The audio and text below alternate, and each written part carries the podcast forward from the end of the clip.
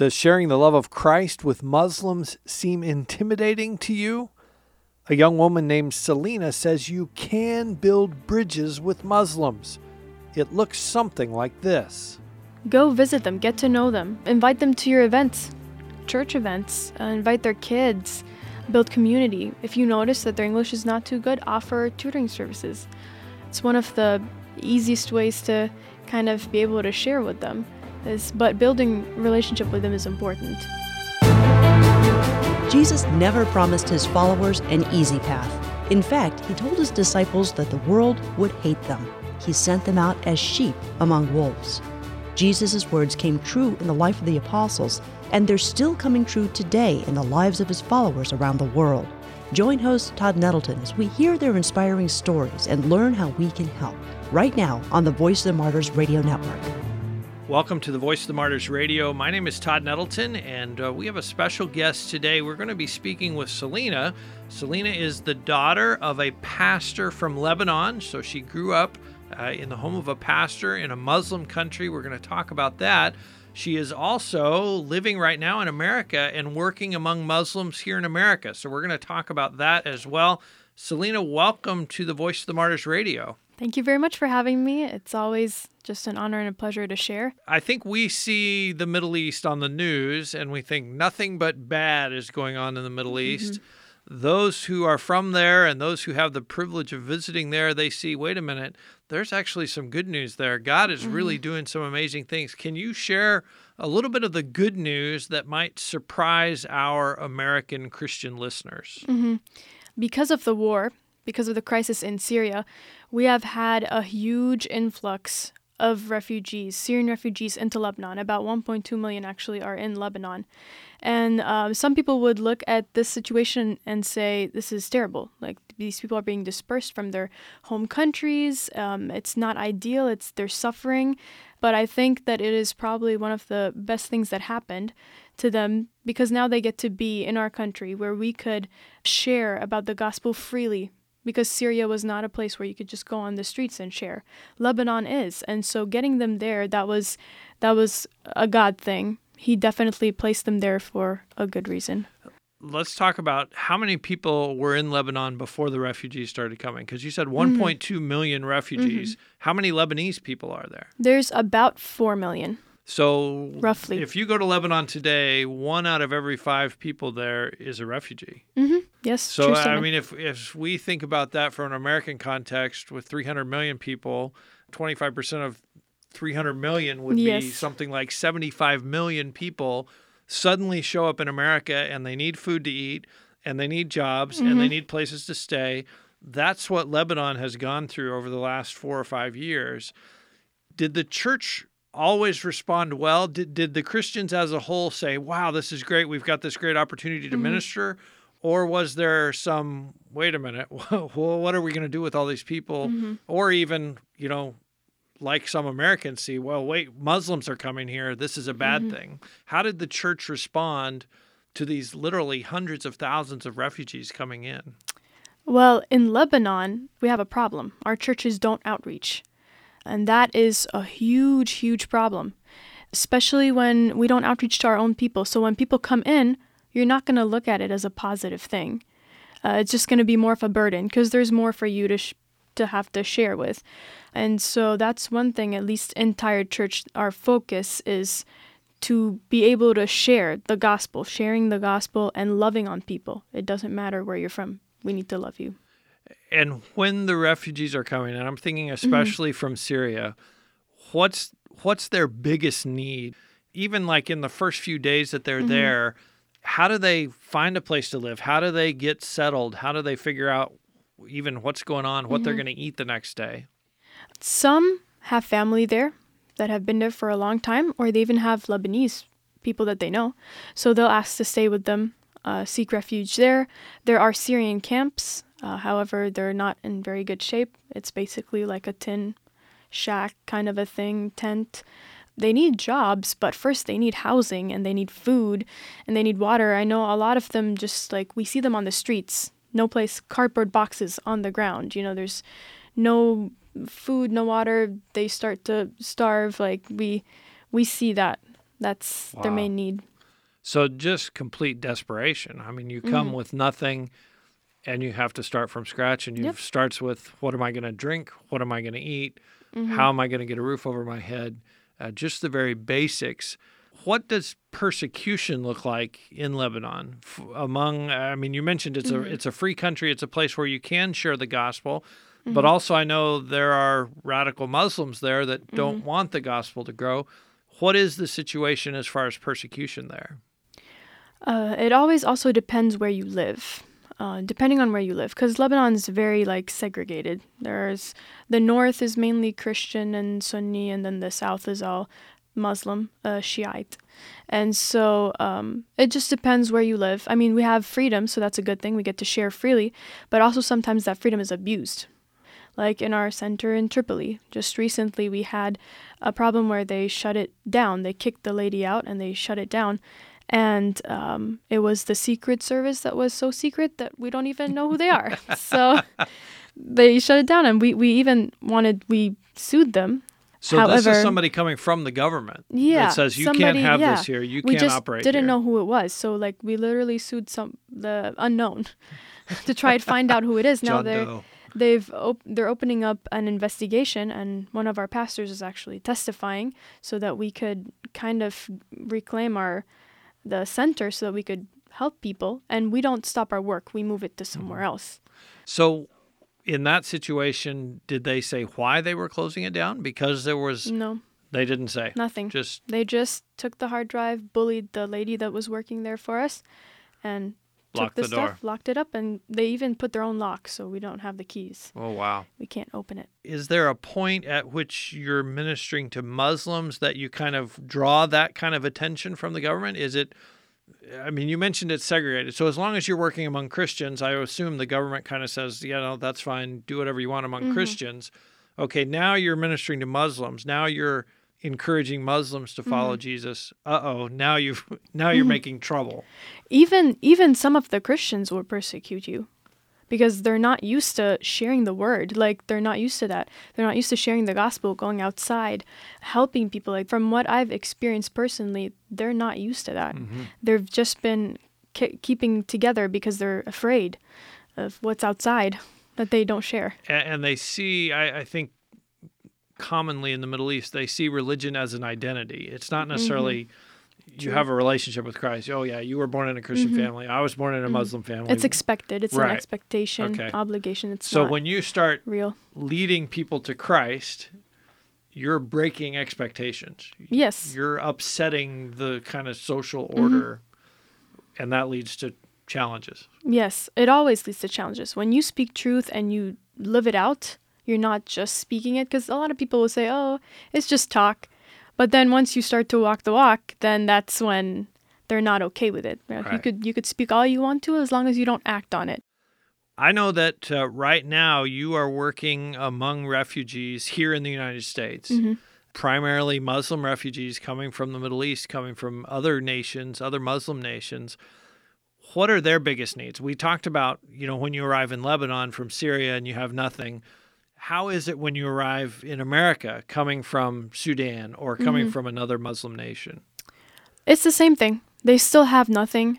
They have a little bit more of an advantage because there's an organization that's taking care of housing them, that's taking care of providing their food with food stamps and just taking care of their legal paperwork. However, as mentioned, the organizations don't love Jesus and so they probably they don't do their job well all the time and so it's an opportunity for us to share with them. and that's kind of where I want to go with this is what's the role of the church? Because I think among American Christians there are different attitudes. There are Mhm. some who are like, "Man, this is great. Muslims are coming here. We don't have to go to the Middle East to reach Mhm. them. They're coming to our front door. This is awesome." There are some who are like, "We're letting Muslims into our country. They're Mhm. eventually going to attack us. This is terrible." How do you see the church responding where you're at among Muslim refugees and maybe you have examples of the church doing it right and the church not doing it so well. Mhm. Share kind of some of the things you've seen in your work among refugees, again, right here in the United States. hmm In Dearborn, the churches are very for the work. They know that there's a field and it's it came to them and they're working it. Even my pastor that I'm working with in Dearborn, uh, one of his ultimate goals is for even the church to reflect the demographic of the work that we're doing. They are responding very well. They are being very open. They want them to know about Christ. They are sharing with them. They are meeting the need. They're picking up where the organizations are leaving off. Um, they're welcoming them, and that's that was my experience with them in Dearborn. I have had some churches tell me, you know, they're refugees and uh, we don't want them in our country. We're scared. We don't know who they could be. But let me encourage you that Jesus didn't go to the Samaritan woman and tell her you're you're a Samaritan. Like leave. I don't want to talk to you. You're also a woman. And you're coming out in the middle of the day, which tells me something that's really bad about you. No, he didn't do that. He told her, I want to give you this everlasting, refreshing, eternal water. And I want you to experience that. And and that's that's our job is to reflect Christ and so we, we want to do that.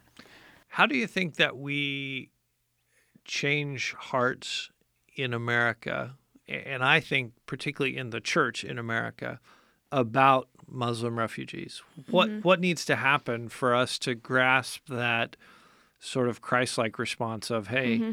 we have something you need, mm-hmm. and Christ died for you. We want to tell you about it." I think the change ultimately comes from from God, but it also comes from the Word of God. The more you study about who Jesus was, his ministry, uh, his apostles later, what they did, even in the Old Testament and the way he dealt with other people groups, uh, not just his chosen people, it's it's supposed to be convicting. You you'll you'll change. If if God is working in your life, you will it will definitely be something that you would want to respond to the same way Christ did. And how how are Muslim refugees responding when they when they encounter Christians who are doing that, who are reaching out, are they offended? Are they argumentative? Or how are they responding when the church, I would say, does it right? Mm-hmm. When they come alongside them and say, hey, we want to help you, we want mm-hmm. to serve you. How did the Muslims respond to that? Mostly they're shocked because, you know, you come to the States, it's a more individualistic culture. Back home in Lebanon or in the Middle East, if somebody has a need, you you pick it up. You know, you help your neighbor. You, if somebody asks you to be housed that night because there's nowhere to stay, proper Arabic hospitality is to house them, and so they come here and it's different. They don't know the language. They can't speak it. And so when we show them that, we show them that love, their response is that they're amazed. They marvel at it. They're shocked. Um, and then those who aren't shocked later become shocked because we keep going. They always expect people to just stop, just help them until they're up on their feet and then just leave. But we don't want to just do that. We want to be able to build relationship with them and show them that love. Uh, I know America is perceived overseas as a Christian nation. Mm-hmm. Is their perception pretty much that everyone they meet in America is a Christian? Yes. So everything that's Western is Christian, is Christian. to them. So if you're nice to them, it's a Christian being nice to them. Mm-hmm. If you're mean and hostile, it's a Christian being mean and mm-hmm. hostile. Even if that person doesn't have a relationship with Christ, doesn't wouldn't yes. even claim themselves to be a Christian, mm-hmm. but in the minds of these refugees, they're American, they're Christian. Yes, that is true. So a good reminder for all of our listeners when you encounter Muslim refugees, you are reflecting Jesus, whether you want to or not. Mm-hmm. In their mind, you're a Christian. You're reflecting uh, Jesus Christ and and Christianity. What are, are some of their preconceived ideas about America when they arrive here? You mentioned, you know, it's Western, it's Christian, mm-hmm. But mm-hmm. also I'm sure they see the movies, they see some of the yeah. other things which they then think are Western and Christian. What do they expect when they come to America? they are afraid. I mean, from what I've I've spoken to some of them, and honestly, where some of the organizations have resettled them, like they've seen drug deals happen right there, they've seen uh, prostitution happen right in front of them, and so that that's what they think is Christian. They think when you're a Christian, it's you get a white card, a white pass. You know, you, you get a pass on all of the sins, and then you go and you repent later. That's that's how they wow. end up getting like their view becomes that because everything that's Western is Christian. Homosexuality is Christian. All of it is Christian. Transgender is Christian. Lying, stealing, that's Christian. Espionage is like Christian. Like you say, you get a pass and yeah. then you just go back later. And then and later, and, I can go and pray and. And it's all taken care of. Mm-hmm. That's not a good understanding of Christianity and it's not a good reflection on our country. Is there persecution for Muslims in America? Who come to follow Jesus Christ? Yes, there is. Uh, in Dearborn, it because it's more Arab than it is actually American, they hold on to some of their traditions. Once again, it's not as bad just because you have laws. You have certain laws that protect you, uh, but it's still there. The recently we also had a young girl. She's 17 years old. She got saved, and uh, you know, the dad slapped her around a little bit. I mean, we were in the house. She went inside and she was wanting to share with them the fact that she had received Christ. And she just got slapped around a little bit and we we couldn't do anything. He left no bruises. She couldn't call 911, you know? Could you hear what he was saying to her? In, in uh, that instance? What, yeah, but was he wasn't issue... saying much. Oh, okay. he was he was basically like slapping her and saying, you know, like recant, you know, like you're you're a Muslim, you're it, a Muslim. Is the issue religion or is the issue you're shaming our family or is it both? it's it It's a little bit of both. I mean, even like one of the things that he said to her was you can become a Christian after I die. Interesting. And so just wait till I die so that I could go to heaven and then you can you can do you whatever can do you whatever want you want. Little does he know what's waiting on the other side. Wow. So So it was a shame thing. He was, was, ashamed yeah. that his daughter had and, become a Christian. And also, I think a little bit of it was pride. You know, like we just totally inter- intervened in his daughter's life and changed everything she grew up learning. But I think what a, a good reminder for our listeners just because you live in America if you come from a Muslim background, you're not immune to persecution. And no, you're not. I mean, in that sense, in that case, it's a dad, it's a family member. Mm-hmm. That's often the case mm-hmm. in Lebanon. That's often the case in other Muslim nations. The first line of persecution is your own family. True. How do you prepare people as you minister to them to stand up under that kind of persecution? We tell them up front we don't sugarcoat it like when we when we share the gospel we tell them this is what happened to jesus be prepared so much more is going to happen to you. I mean, if your master experienced that much, how much more as a servant to the master? Like, you are going to experience so much more. But we tell them to take courage, have faith, study the word. The word is refreshing in moments when you're being persecuted. Uh, just recently, I was talking to the girl that I was uh, just talked about, and she was she was struggling because you know, like you go through the the honeymoon phase, and then you got to set into your relationship with Jesus. And she'd never experienced that and to her she was lacking. And that was uh, reflecting in, in the way she was showing christ to her family. And i had to remind her you know it's it's daily being in the word that really ultimately matures you in the faith to be strong enough to overcome any persecution you face. She's allowed to stay with the family, or did the, yes, but they are she, kind yes. of still trying to pressure her. Yeah, to say, they're just really, really pressuring her. She can't come to church. Like she can't. She can't do that. And so like I even have to be in fellowship with her because there's she can't come and be in fellowship with believers, which is when you're a baby Christian, like this is desperately huge. Need that. Yeah. Um, and so I call her up and I talk to her once a week, and we meet up once a week and we study. And she's wanting to get baptized in February, so we're going through some baptismal scripture. Now, what will that do at that point? Once she's baptized, will that make things worse as far as her family goes? If her family asks her and she answers, then possibly it might get worse. We are not sure. We always hope for the best, but also we know who's in control. We know Amen. that God, He's sovereign, and we know for sure uh, that the ultimate aim of her being baptized is to eventually share with her parents so that her parents are ministered to and they accept the gospel. That's that's the aim, and even she knows it. I mean, in Michigan, you can run away when you're 17 years old and you'll be fine.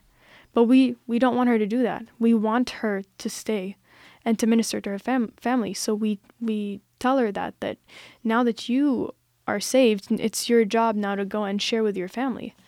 and you want them to have the same experience that you did. Wow. It's a good motivator. It is a good motivator. If you were talking to an American church congregation mm-hmm. that wanted to do something for refugees, that wanted to start mm-hmm. Trying to reach out to refugees, especially Muslim refugees, mm-hmm. how would you advise them or, or what kind of what direction would you point them in to get started in that kind of ministry and, and in reaching out to that segment of, of people? Just individuals or the church? The church as a whole, but it, we'll get to mm-hmm. individuals second. Okay. But but I'm thinking the church as a whole. If if there's Muslims in their community and they want to reach out, how do they kind of get open it the started? Yeah. Uh, visit them. Go visit them. Get to know them. Visit them. Invite them to your events, church events. Uh, invite their kids build community. Uh, their one of their needs is English. If you notice that their English is not too good, offer tutoring services. It's one of the easiest ways to kind of be able to share with them. Is but building relationship with them is important. Not so much to where it takes over and you don't share anymore, but still, um, especially they, they need to know that they are loved. Getting to know them, understanding what their needs are, and mm-hmm. then meeting those needs. Mm-hmm. If it's Loving English them. lessons, mm-hmm. great. Mm-hmm if it's you know somebody to drive them to the store, great.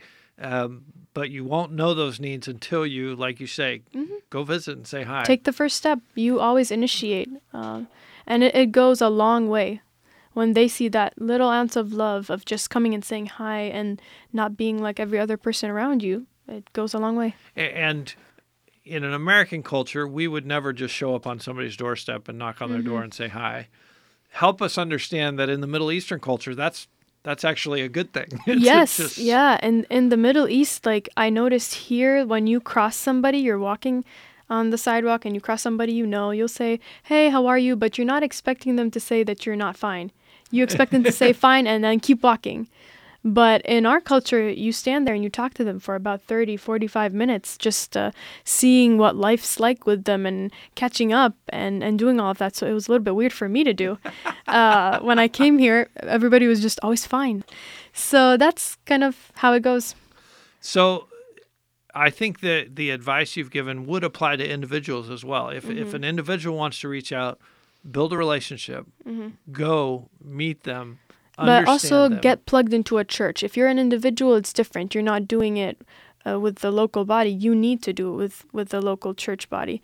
That is huge because then after the believer gets saved, they have a family. Mm-hmm. They have family members that they get to have their backs and, and prayer and whatever needs that they would need. We're talking today on Voice of the Martyrs Radio with Selena. Her dad is a pastor in Lebanon. Uh, she is now working among Muslim refugees in Michigan, uh, and she's sharing with us a, a little bit about that ministry and about the opportunities that are there. Are there some some stories that you can share? And I know mm-hmm. we don't mm-hmm. want to violate anyone's privacy, but mm-hmm. some stories that you can share. You shared about the young lady that has come to Christ. Mm-hmm. Are there other things that God is doing among the refugees in Michigan uh, that you can share with us? He is moving greatly among the refugees. I know two girls, they were refugees, but they they've been here for quite a while, so they're a little bit older now. Uh, they came to Christ when they were younger than this girl was, and they were from a Muslim background. And actually, their family, or certain family members, wanted to literally like drug them and then take them to the Middle East and then wow. kill them there. Oh but they couldn't do that because they'd become citizens by then. Uh, they'd create more problems by doing that. When we get to the point that mm-hmm. we're talking about faith, what do we need to know in order to have that conversation well? mm-hmm. When faith, because I, you know, my understanding is Muslims are very comfortable talking about their faith. Mm-hmm. It's not like a big hush hush subject. So it will come up as we're getting to know them. Things will come up about faith and about religion. How do we handle those conversations well to guide them towards ultimately we want to share the gospel with them? It's always good to be listening to the person that's talking.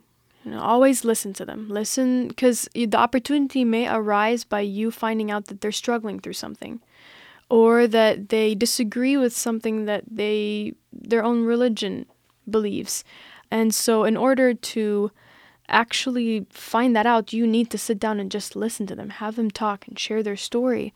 Uh, ask them questions. If they get shy, ask more questions. And then know the word because that's where the answers come from. Mm-hmm. Uh, you can't be answering from your opinions. You got to answer from the Bible, the word, the given word that will happen naturally. I, I mean, they if you'll listen, they will share. Hey, I'm really struggling with this, or I'm really having trouble with this, or my family's going through this hard time because of this. Mm-hmm. If it takes, sometimes it takes time. It just depends who you're dealing with. Sometimes it takes visiting multiple times. Uh, other times, if the person is really in need, they'll tell you. They'll tell you. I want to encourage our listeners here on Voice of the Martyrs Radio uh, if there are Muslims in your community, if you have Muslim coworkers or fellow students, reach out to them. Uh, strike up that conversation, invite them for tea, invite them for coffee. Uh, as Selena has shared with us, when you say "How are you," they will tell you, they will answer. So don't don't be afraid to just take that first step and strike up that conversation. Before I let you go, let me ask you that question. As particularly as we're thinking about Lebanon, how should we be in prayer for that nation right now? I would primarily pray for the churches. They need to be revived really bad. Just in, in how they receive people, in showing the love of Christ, being bold about their faith. Also, pray for the hearts of the refugees, the hearts of the people, that they would be open to what they're listening to and to what God has to offer for them and just who he is to them. And let me ask you, we, we don't often talk about praying for America. How can we pray for Muslim ministry in America? And I'm thinking particularly of Dearborn, Michigan. How can we pray for what God is doing there? Always pray for willing and servant hearts. Just for yourself as a person, but also for others to cultivate that having a servant heart, being willing to sacrifice for for another person, uh, regardless of where they're from, and also pray for the refugees as they come that they would be discerning to know what is Christian and what is not. Amen. Selena, thank you for being our guest. It's been great talking with you. If you'd like to hear this interview again, you can log on to vomradio.net. You can hear not only our conversation with Selena, but all of our episodes of VOM Radio. You can also subscribe there to the VOM Radio podcast. I would encourage you to do that as well. You can give us some feedback, send us an email, call us on the phone. Uh, let us know what you thought of our conversation. Let us know how you're reaching out to Muslims in your community, what you're doing or what your church is doing to be an open door to share the gospel with Muslims where you live. A man in India tasted the good news about Jesus Christ and his natural reaction was to prepare to share the gospel with as many people as he could. A VOM worker named Aaron shares this man's story. So, 67 years old, he's been a Hindu his whole life. And then the next thought in his mind was, I need to get trained so that I can tell others this message. So, at 67, he signs up for a one year course in church planting. Come back next week to hear more about that right here on the Voice of the Martyrs radio network.